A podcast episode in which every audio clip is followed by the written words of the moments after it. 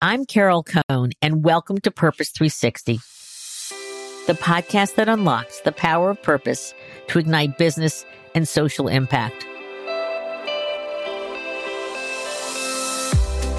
If you heard that there was a way to increase employee engagement in your organization from 20, 25% to 90%, and you had your employees really happy to come to work, wouldn't you investigate that further? Well, we're going to do that today. We have an amazing conversation with a visionary, Pete Stavros. He's the founder and chairman of Ownership Works. Why should equity only be owned at the highest levels of the organization? That was a question that he asked himself for so many years. Over his career, he has had this mission to truly bring equity ownership to every employee. Ownership Works is a not-for-profit organization that partners with companies and investors to provide all employees with the opportunity to build wealth at work. This is a concept that has come out of KKR. It is now a consortium of over 60 organizations in private equity, in banking, in government, in foundations, in thought leadership organizations, in labor advocacy organizations who are coming together to help provide employee ownership in companies to truly bring wealth down to the lower levels in an organization. The day-to-day worker, the ones on the manufacturing floor, truck drivers. Shared ownership through Ownership Works means giving every employee the opportunity to become an owner who has a stake in their employer's long-term success. When paired with an ownership culture, and we're going to talk to Pete about that, of high engagement and employee voice. I want to say that again, employee voice. Shared ownership creates an alignment of interests that can drive superior company performance and generate greater economic opportunity for workers. It provides all employees with a stake in the value they create on a daily basis.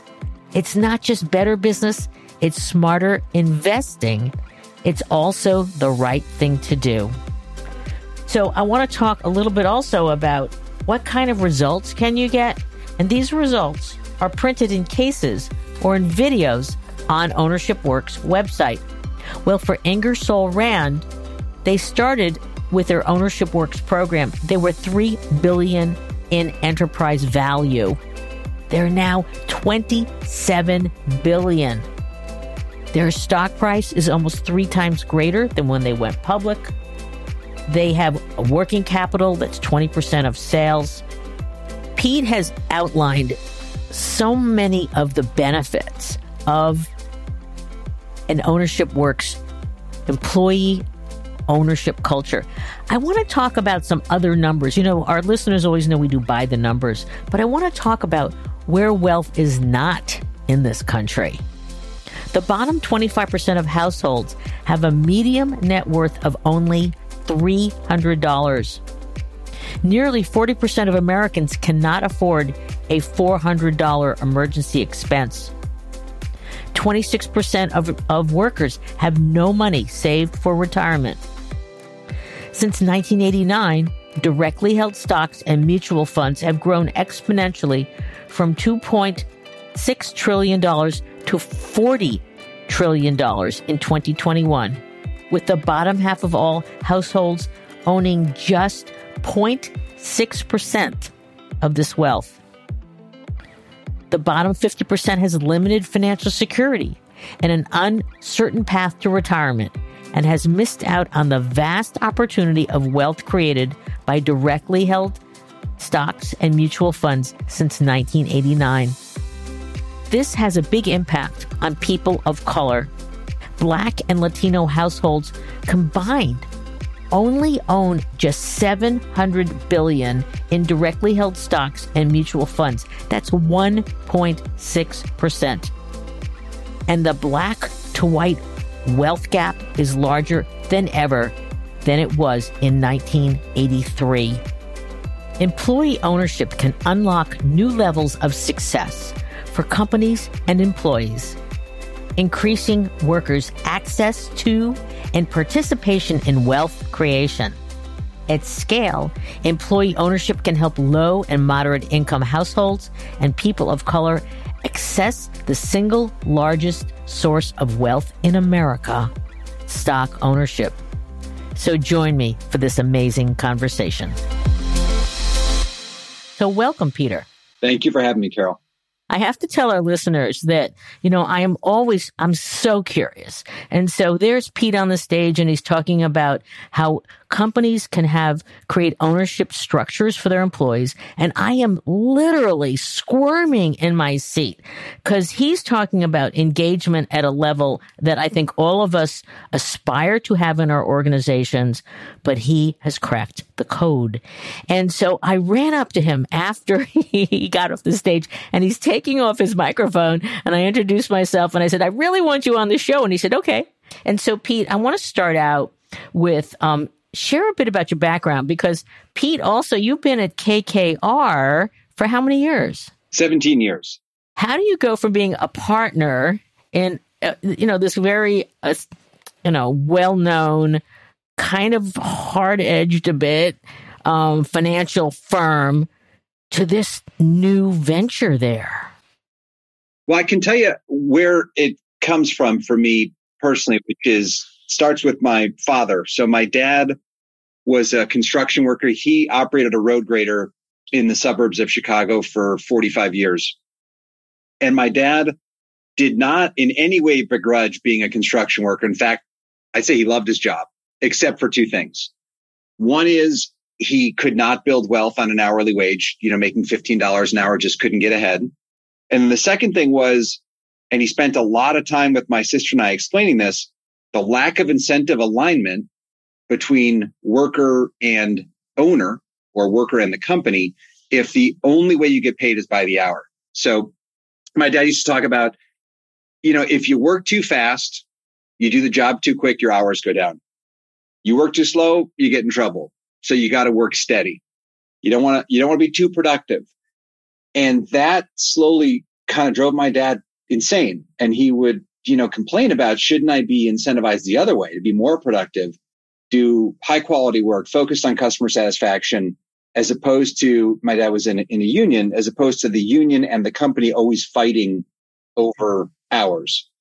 And my dad always wanted profit sharing. That was his dream, is could we get the union aligned with the company and have an incentive to all pull in the same direction. So that was, if you go way back, that was where it started for me, was with my dad talking about alignment. And then, as often, I guess, is the case in people's lives, my folks didn't go to college. So coming out of college, I didn't really know a lot about the business world, didn't have a ton of direction. I randomly ended up at an investment firm.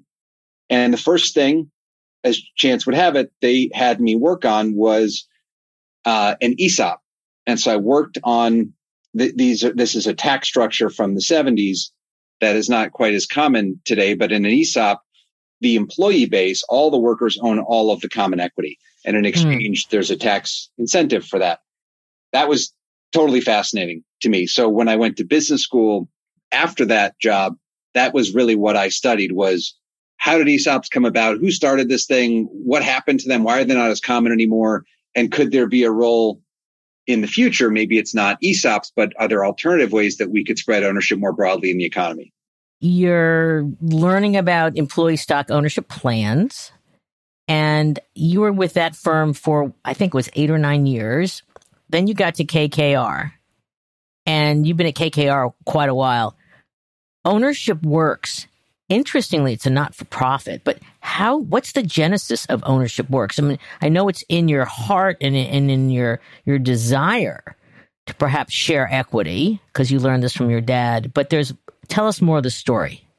I ended up getting into a leadership position at my current firm. As you said, I've been here 17 years, and I had an opportunity to start experimenting with sharing ownership broadly. And we started 12 years ago with one manufacturing company. that manufacturing company had a real issue around employee engagement and worker turnover. So high rate of turnover, employees not very engaged on the job, high propensity to quit. And that obviously hurt corporate performance. So there were issues around quality and on-time delivery and customer satisfaction, employee safety, everything you can think of. And so what we tried there was you start with wages and benefits, fixing that. You fix safety. You fix scheduling, things that are some basic complaints. And then almost on a lark, we tried, an ownership plan, this kind of dream I'd always had. What if we gave everyone a shot at having an ownership stake in the business? And that did resonate. It didn't solve all of our problems, but it got people's attention. And that was the first time we ever, and when we ended up selling that business, that was a big success for workers. They made, I'm not sure, $50,000 on average, something like that. And so then we kept going with it. So we tried it again and again and again. And every time we did it, we got a little bit better. We learned over time the equity, the ownership is the beginning of a conversation about employees' role in their business. So you're an owner. We have different expectations of you as an owner. You probably have different expectations of us. So our expectations are that you're going to be more engaged, more proactive. You're going to speak up. Their workers' expectations likewise are going to be, and when I speak up, you're going to listen. So I'm going to have a real say in what goes on in the business, how I do my job. I want to be informed. If I'm an owner, I'm entitled to information. How's the company doing? How much money do we make? What's the growth like this quarter? So the relationship, if this is done well, changes from I'm just a worker in manufacturing plant to I am trusted and respected in this organization. And that's what you're shooting for. So to get to the ownership works part, I kept getting phone calls from public companies, other investment firms saying, hey, we're going to do this. Could you answer a few questions? Could you help us? And that started taking up more and more time. I've got a pretty busy day job. And so initially, my wife and I were going to start this nonprofit foundation to help other companies do this. KKR wanted to support it. There were a bunch of other investors that wanted to be a part of it. We got people from the labor movement saying, hey, I'm not the biggest fan of private equity, but this is very interesting to us. And if you're serious about this, we'd like to be a part of it.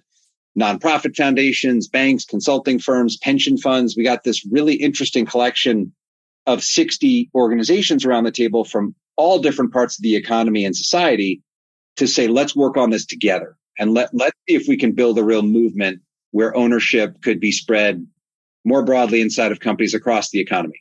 And it's absolutely amazing. And it's also incredibly timely. I saw some Gallup research today that said there is a loss of $7.8 trillion around the globe because of low employee engagement. And that's equal to 11% of the global GDP. And employee engagement, I know, because we're in the purpose world, that we're always talking about have a purpose. The purpose has to be core to the competencies of an organization, personal purpose aligned with the organizational purpose. You're creating the extreme, incredible alignment between an employee and their relationship to work. And I love that you've got this, and you're talking about a movement. That's the other thing. So, gosh, so many things here to unpack. So you're getting these 60 organizations. They're coming to you because they're seeing and hearing about your success. Who made the decision to make this a not-for-profit at KKR? Well, I did initially. I guess the other part of it was just the decision for the firm to support it, financially, with intellectual property, with experience. And that was our, co-CEOs and co-founders who very quickly got behind it. And you might ask, well, that's a little strange. If you guys have spent 12 years figuring this out, and it sounds complicated, and it is complicated to make this effective, why would you share it? It's a pretty competitive industry you're in. And I think the conclusion that we as a firm came to was people would do this with or without us. And we've made a lot of mistakes with this. We're in the third inning of figuring out how to do this well. If this were easy, this would have happened 50 years ago. So it's hard. we've made, as I said, we've stepped in a lot of potholes. We'd sure rather not have people step in the same potholes. And it would be better for the movement if we all collaborate and do this as well as we possibly could together, share successes, failures, have convenings where CEOs who are implementing this can be talking, heads of human resource organizations, and so on and so on. So we saw great power in collaboration. And then we saw an opportunity to really scale our efforts. So private equity, certainly has its challenges. One of the opportunities is it's a very efficient governance and decision-making apparatus. So if we're trying to create a movement and spread ownership, one way would be to go company by company. And each company maybe has 1,000 people, from one to the next to the next. And that's going to take you your whole lifetime. With private equity, one private equity firm, as an example, KKR, we have 900,000 employees. So if you could get the top 20 private equity firms to all want to do this, or top 50, you're talking about many millions of people, and it would happen fast. If you were going to construct a bull case on private equity around anything on ESG, is just the governance model lends itself to rolling things out very efficiently and quickly. So, I'm having chills. I'm actually having chills because for KKR and with your great leadership, and I'm sure many of your colleagues, you recognize you could have a huge impact on society and wealth creation and impacts on building generational wealth for those that have been left behind. So talk about your vision, because you've also said your aim is to generate $20 billion for lower income and diverse workers over the next 10 years. That's a big goal. So I want you to talk, because I think this is very much about the ethos and the essence, because you started with the story of your dad. And I think there's something special to Pete Stavros, because it takes visionary, committed leaders like yourself that say, I'm going to do this thing that everybody says it won't work. Well, from a movement perspective, I think the reason we've got, and I would argue the 20 billion is a sandbagged, very conservative number. If we get this going the way I think we're going to get it going, I would hope we would get to 100 billion, which when you look at the wealth in the bottom half of the country, that would be pretty transformational, given the lack of assets in the bottom 50% of the United States. The reason I think this has a shot from a movement perspective is it addresses four big societal challenges. You mentioned the lack of wealth in half the country. If you read Capital by Thomas Piketty, any developed country in the world has this problem where half the country has the bottom 50% have less than 5% of assets and almost no stock. And that's certainly true in the United States. I think bottom half has 1% of stocks and 4 or 5% of assets. And when you look at Federal Reserve data on household wealth, the biggest driver of inequality is stock ownership by a mile. So if we can, and people need to have appreciating assets, and given where wages have stagnated and all the problems we know in the labor market, people don't have savings to buy assets. So one of the ways to get assets in their hands is at work through the ownership of stock. So number one, it can impact this wealth problem. Number two, racial equity you touched on. I think, as we know, lack of diversity in senior levels of an organization in corporate America, big problem. Those levels are overweight white male, and that's usually the only place ownership travels is at the top. And so there's a huge play here for racial equity, gender equity. You will massively disproportionately benefit, unfortunately, people of color and women if you spread ownership broadly. So that's a big opportunity here. Employee engagement, you mentioned this, but it's a total epidemic in the country. You mentioned the Gallup data. I always mention two things. One, depending on the year, 70 to 80% of Americans are not engaged on the job. Of that amount, there's 15 to 20 points of the 70 or 80 that are, as Gallup defines it, actively disengaged. These are people throwing wrenches in your machines. They hate you so much as the company. So if you could turn that around, that is huge. And in our experience, stock ownership and all the things that come with that is a way to restart engagement. And then the last thing that this addresses is financial literacy. So the Treasury Department estimates 2/3 of Americans are financially illiterate. So this is not a poor person's problem. This is another epidemic. And we have been working on financial literacy for 12 years.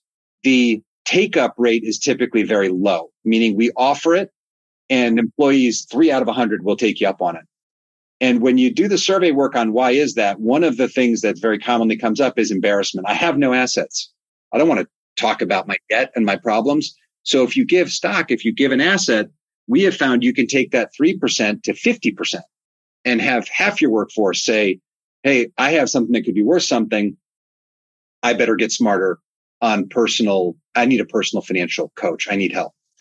So back to your movement point, I think one of the things we've got going for us is this could impact 4 big issues around lack of wealth in the bottom half of the country, racial equity, employee engagement, financial literacy. The other thing we have going for us is the videos you mentioned. This is such a tangible, visible, like when you see the video, you feel it. And that's what grabs people. And that is what is the number one source of referrals to Ownership Works is CEOs saying, I saw one of your videos. I'm not going to lie to you. I cried when I saw it. And I need to do this for my people. I just have to do this. So that's another big benefit of the type of work this is. It's so human, and it really does tend to grab people.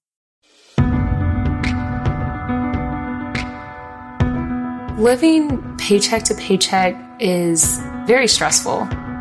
Yes, we're a 2-income household. That doesn't always equate to meeting your basic needs. That nest egg, that cushion, case of emergency, I don't have that. So when I think about retirement, it seems like an idea not meant for people like us. With my last company, I was just a number, and that was very hard for me. When you're this exhausted and stressed out, I can't imagine how much more, my body can take of it. I have a lot riding on this. It's not just about the money. It's stability. It's changing generations of poverty in my family.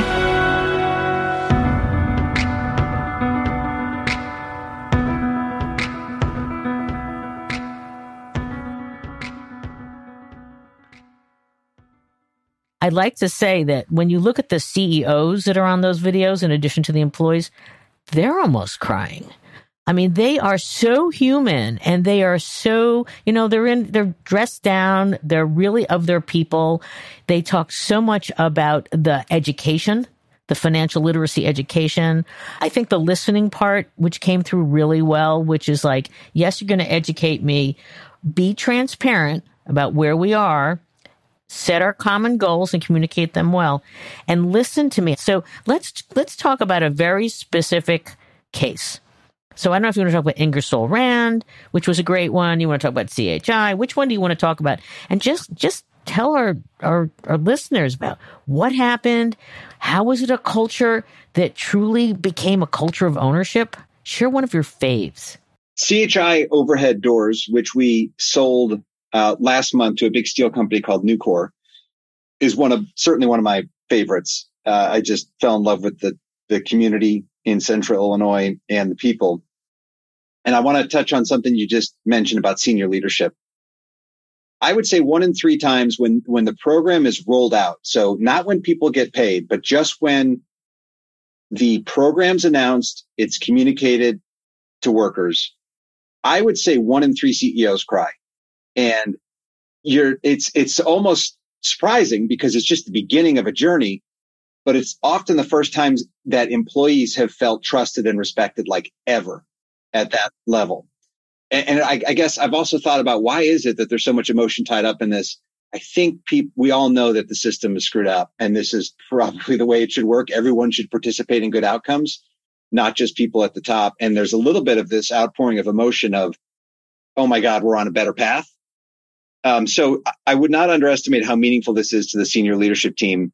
And the gentleman who runs CHI Overhead Doors, the case study I'll talk about now, is among the top 1% of feeling leaders, someone who just is in a leadership position to serve. And the reason he got into management was to be a leader. He's an amazing person. That's it's Dave Bangert? Dave Bangert. Yep.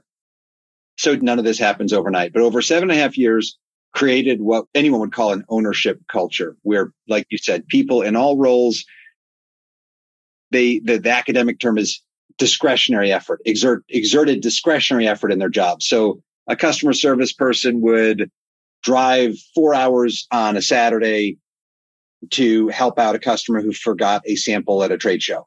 Or the truck driver who says, hey, now that I'm an owner, I actually care about the productivity and the efficiency of my route.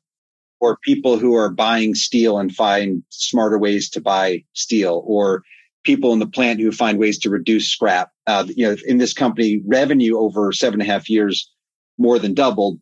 Scrap barely went up. There was so much raw material productivity that was driven. So this is really about, how do you create a culture where you can affect all these little levers in the business, the cumulative effect of which over 7.5 years adds up to something huge? And so for this garage door company, the profit margins skyrocketed from 20% to 35%, which is about the profitability of like a software company for a company making garage doors. So that in and of itself is mind-blowing. And then our investors made 10 times their money. Again, this is not like a high-fluting growth business. This is a garage door manufacturer. It was one of the best deals we've done since the best deal since we've done since the 1980s. And that, I think it just is a great testament to how powerful this program can be. Not to gloss over what this means for employees. I mean, this is dropping hundreds of millions of dollars of wealth that was created into a community where the average household income's $50,000, the average home's $100,000. And so that's going to mean kids going to college, people getting out of debt, people helping disabled relatives, you name it. And I have some stats in front of me that you have on your website about Ingersoll Rand. And I just want to hit some of the high numbers, because I believe that when you started this, they were $3 billion in enterprise value. And they're now, according to your website, $27 billion value.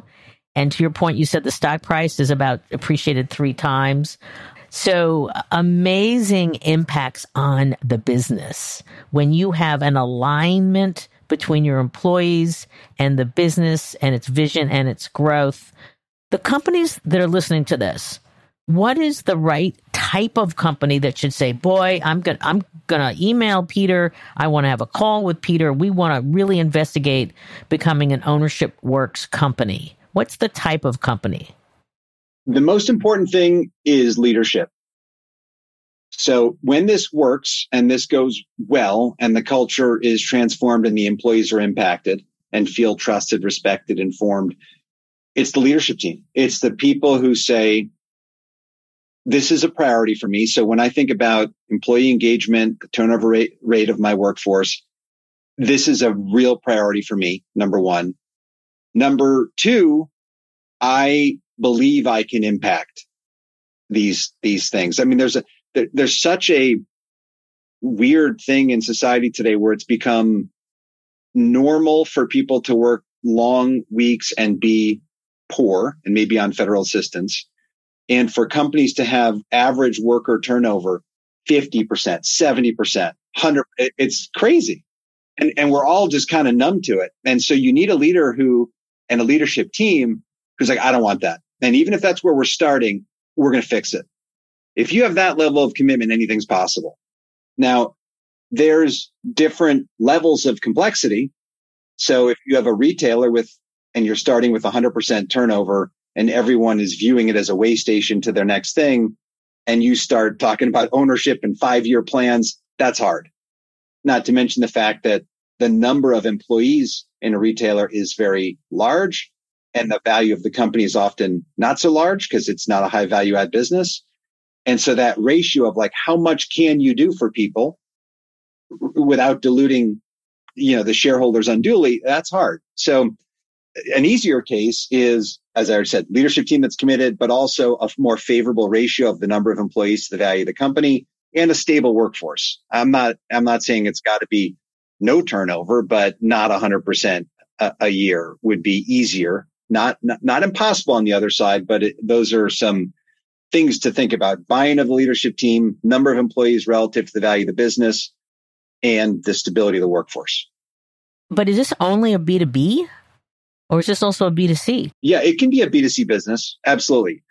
And Ownership Works is working with a large retailer right now. It's not impossible, but it's like a graduate level course. It's easier when you have, fewer employees, and a more stable workforce. Okay. And so for our listeners, on your website, you show who you're working with and you show the amount of employees. And some of them you're not talking hundreds of thousands. Some of them are, 5,000, 10,000? So what's kind of the typical, we're talking about a ratio of the value, but also the size of the company, the age of the company. Actually, it has to have, very strong leadership, almost servant leadership. But a little bit more about the size and scope of a company that should consider this.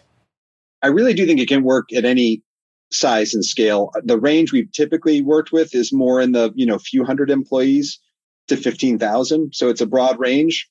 We are working with one company right now that has 50,000 employees. Here's the simple math to do in terms of, can we afford to bring everyone into the ownership? Take your employee base and say, how much equity would I need to give out to give people a chance at earning 6 months of their annual income, 12 months? What does that add up to? And does that feel manageable? Our experience, my strong belief is it's going to pay for itself. So thinking about dilution is the wrong way to think about this because it's an investment. You're making an investment in people. But that's some simple math to do. If you're a public grocery store chain that's got 500,000 people and the market cap is, only $15-20 billion, that's hard. Not impossible, but it's harder. I know, again, on your website, because there's a release that's about the sale of CHI to Nucor. And I believe in there you said that an hourly employee and truck drivers had value of their equity of about $175,000. And that wasn't the long-term employees. That's right. Yeah. So just to peg that for our listeners and for someone who's, again, making, they're blue collar, lower blue collar, they may be in debt. That's so significant. And look, CHI, I want to acknowledge, was just an exceptional outcome. Our investors made 10 times their money, as I mentioned. So the numbers at CHI were incredible. Yeah, we had truck drivers make $1 million over that 7-year period of time. In addition, one important thing to understand is this is always in addition. It's not in exchange for wages or benefits or 401k match. It's always incremental. This is not about shifting risk onto the workforce. But even we're announcing a sale next week, which will be before this airs. So people will have hopefully heard about it or seen it. It's a more run-of-the-mill return it's a solid return. Our investors are making 3 times the money. Not extraordinary, but solid. And workers are going to make 100% of their annual income on average. And more tenured employees will make 200%. How do your investors feel about this? I mean, are they looking at it as a pure investment? Or are they, looking at their, social responsibility and their feeling about, yes, I could be part of really recalibrating racial equity and, the ability to change, again, a strata of our society to give them wealth? I would say it's a mix. Some investors look at it and say, what a great thing to do for society. And I want to be a part of helping to address all of the issues that we discussed earlier. I love this. Other people say, what a great thing for business. What a smart thing to do inside of a company. I love it. It's great for performance. And some say both. It's kind of like whether you're a pure do-gooder or a pure capitalist who, hopefully there aren't many of these anymore, but who just doesn't give a damn, or somewhere in between. This makes sense. I feel like to all sides, this makes sense. So what about some of those potholes? Because you said, it sounds like this is not for the faint of heart. You have to have a committed CEO. You have to, your senior team's got to support it, working with you and others. You've got to do the financial literacy, the education and such. What are some of the potholes? Well, some of the mistakes we've made and some of the mistakes we've almost made, a lot of the mistakes relate to communication. So how good of a job did you do explaining the program, having people truly understand and value the equity, and how good of a job did you do sharing information, opening up the business plan, finding some clever ways to delegate decision-making rights. Like, all of that stuff is what makes this go, on top of the ownership, of course. But, you know, potholes are when you don't do a great job communicating. As an example, I'll give you a very practical example. One of our early investments, we rolled the program out, and when we showed the projections, you know, hey, here's what we think we can do. Here's the time frame of which we think we can do it, which was 5 years. Here's what this could mean for everyone in this room.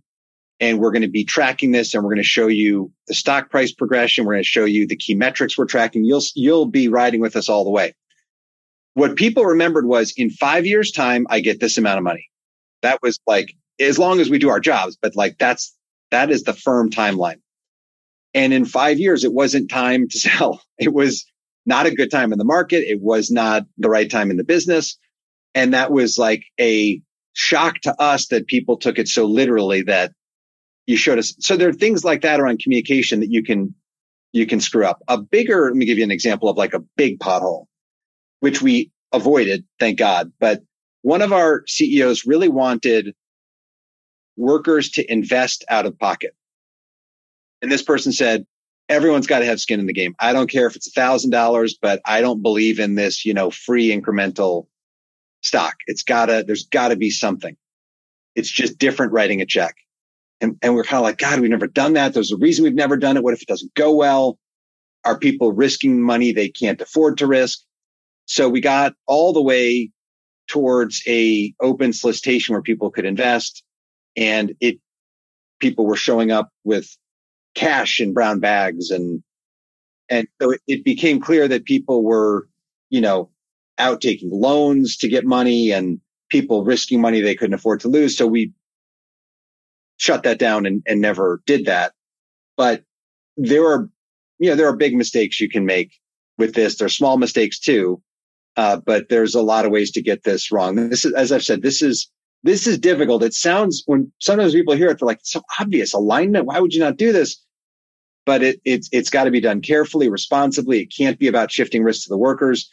And then implementing it is hard. I mean, even from how do I size the grants? What about tax issues, accounting challenges? How do I administer a program with like thousands of owners? How do I even do that? Not to mention, as a private company with SEC regulations, do I need to become a public registrant? How do I make sure people don't get taxed on the grant of the stock? By the way, what if it's in other jurisdictions in Europe? There's so much, even just in the mechanics of it, not to mention then how do you turn that into an ownership culture? And so do you handle all of those details within Ownership Works and KKR, or are you bringing in other professional service firms to support you? Because there are many in your consortium. It's both. Yeah. So we've been working on this with Kirkland & Ellis, Deloitte & Touche, McKinsey, EY. There's a lot of people who have been and continue to help with this. Inside of Ownership Works, maybe it's a good time to just give you 2 minutes on what is in Ownership Works. So far, we've got about a dozen people, you know, full strength. There'll probably be 30 people. We won't get there this year. And there's two things. There's, number one, helping companies roll this out. So there are real resources and tools and templates and advice on how to do those things I mentioned: structuring, sizing grants, vesting, tax, accounting, et cetera. And then tools and best practices on how to communicate it. And then there are roadmaps on, you know, how do you use this to drive engagement? What can be done around financial literacy? How do you overcome some of the challenges with financial literacy training? So that's the whole first bucket of work, is like all of these practical tools and guidance. And then the second big area of focus is back to, you know, your comment around movement building. How do we really get this flywheel turning? And that's where we've got, inside of Ownership Works, you know, data analysis. So all of the companies we work with have to report data back to the nonprofit, so we can see who's getting the equity by level. What are the racial demographics and gender demographics of those levels? So we know the impacts on the workforce, and then what's happening to the company. How is engagement changing? We've developed some custom questions around engagement with Gallup that we require our member companies to use. We want turnover measured, voluntary and involuntary. So we need a lot of data to know what's happening. We can tell our story. And then there's videography and storytelling, which is a huge part of the movement, as I mentioned. Convenings. So getting all of the CEOs together, who are working on this and are really thoughtful about it. Same with other horizontal slices of all these companies, best practices, and so on. So that's what's inside of Ownership Works. And I'm glad you let us in under the hood. So what's the future of Ownership Works? Well, I hope the future is that it becomes more normal for all employees in the company to share in ownership. So there are some deeply held misconceptions about more junior colleagues in a company, which is, oh, geez, they'll never understand ownership. And if they don't understand it, they won't value it. It's a waste of money, waste of time. You hear that a lot from very senior people. Or, geez, they don't move the needle. Why do they need ownership? They need stock. Shouldn't it just be at the top? There's a lot to overcome. There's a lot of deeply held beliefs by, I would say, particularly more senior folks, seasoned folks who've been around a long time. Maybe some have tried it, didn't work. So we've got a lot to overcome. But my hope is the future is it's just more normal. We figure out a lot of the potholes, to use your term, some of the mechanics, some of these tools and templates and how to drive engagement such that, yeah, this is just the way business is done. You don't share ownership only with a small handful of people on the side of a company. It's just not done. And then I hope along the way in the future, we've got enough data and support and stories and case studies that, people can go to our website and not see, 20 case studies, but 2,000 with real data around it. That would be my hope of what the future looks like for ownership. And in a way, it's like it's a parallel movement, dare I say, to the B Corp movement. B Corp is the entire organization, but I think that this truly, if as you're growing it now, the organizations that's part of this consortium, it's just amazing in terms of private equity and government and corporations and a lot of banks. And you've got EY next to McKinsey. You've got the Ford Foundation, it's like Omidyar, which I love, network, Deutsche Bank, Jefferies, it's quite amazing. And you've also got the smaller ones, the Blue Wolves, which I'm assuming is smaller, and Tailwind and things like that. So this is great. So, I trust that from this, and we're going to promote it and such, that you're going to get lots of calls. And so what do you think? Can you handle, a big surge in requests and capacity? Yeah, I think we can.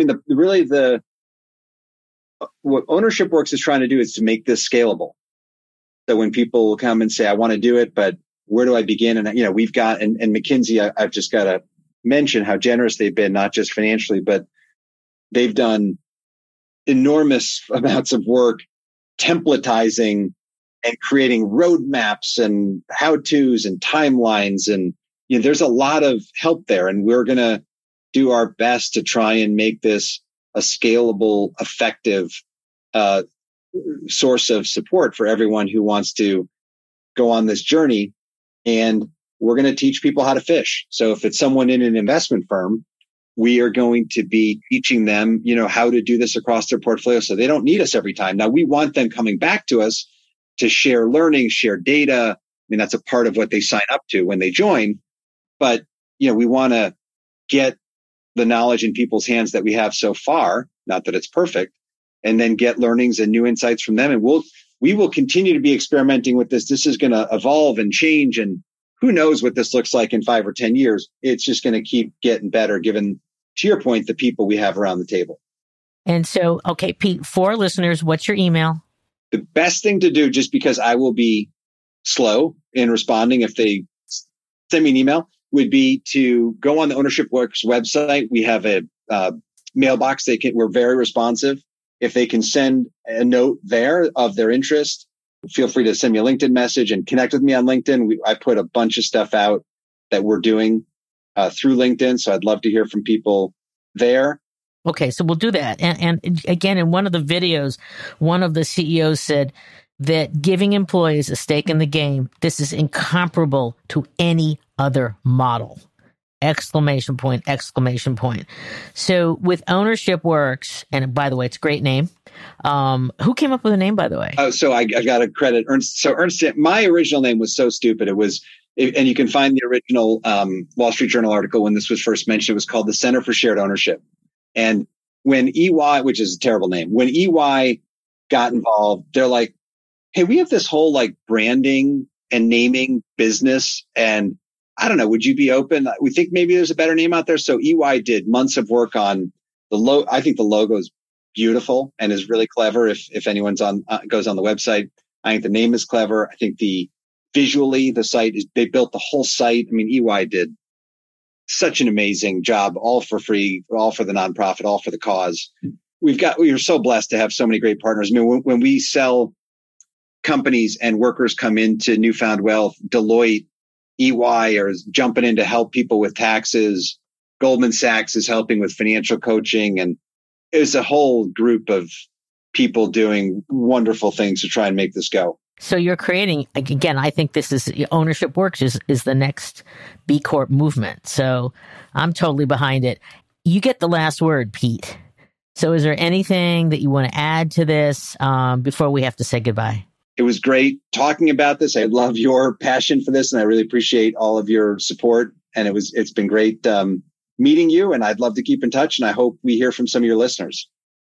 You know, as I said earlier, we've got hopefully another big announcement next week of a company where almost 2,000 workers are going to make, on average, 100% of their annual income, and it's going to be all of those 2,000 stories. One of the things I wanted to do with the last time we did this was imagine a huge screen.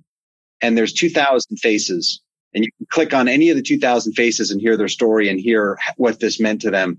We need more storytelling, more of the human side of this. That is what is going to really, I think, grab people and really put the wind in our sails. I am totally convinced that you have a tremendous amount of wind in your sails. You will have more wind in your sails as you keep getting more and more successes. But I think I have to give you tremendous kudos, Pete, because it is your passion. It is your genuine and authentic commitment to this that grew out of your childhood and watching, you know, your dad and being the first one to go to college. And thank you for not giving up that very special essence within you, because you're showing that, yes, you can be in business, and yes, you can work at, you know, private equity or the biggest, you know, financial firms, but you can also be human. And stakeholder-based capitalism is where we all need, because there's so many groups and also our planet and our communities that need the support, and generational wealth needs to be generated. So thank you so much for sharing your story. You want to say one more thing, because I see you on the edge of your seat. Most leaders got into leadership to run a company and not just make money, but really have an impact on their employees' lives.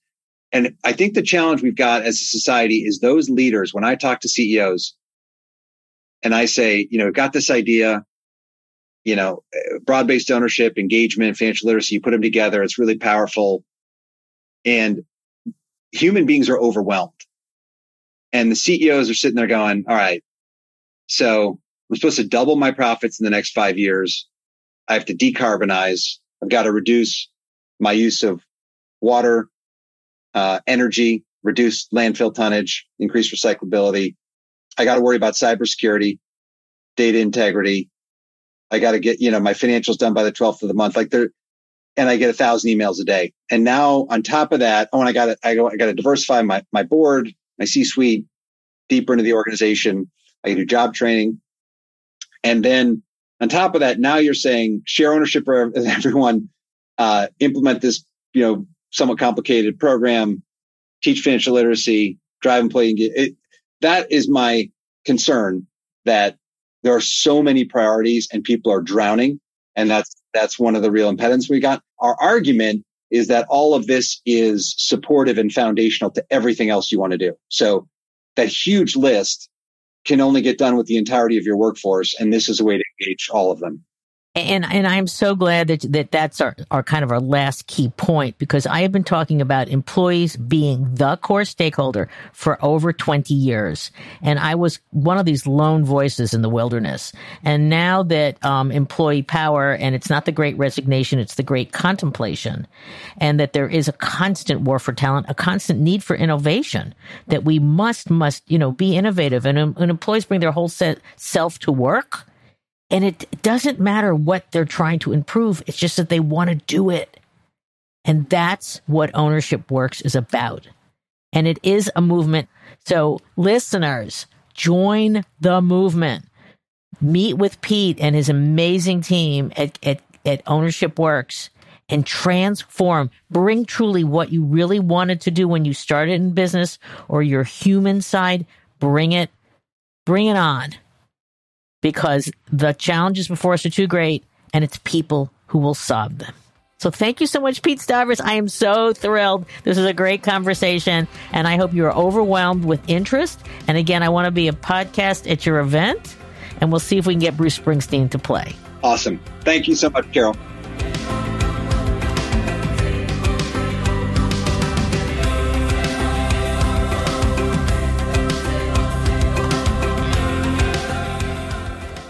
This podcast was brought to you by some amazing people, and I'd love to thank them.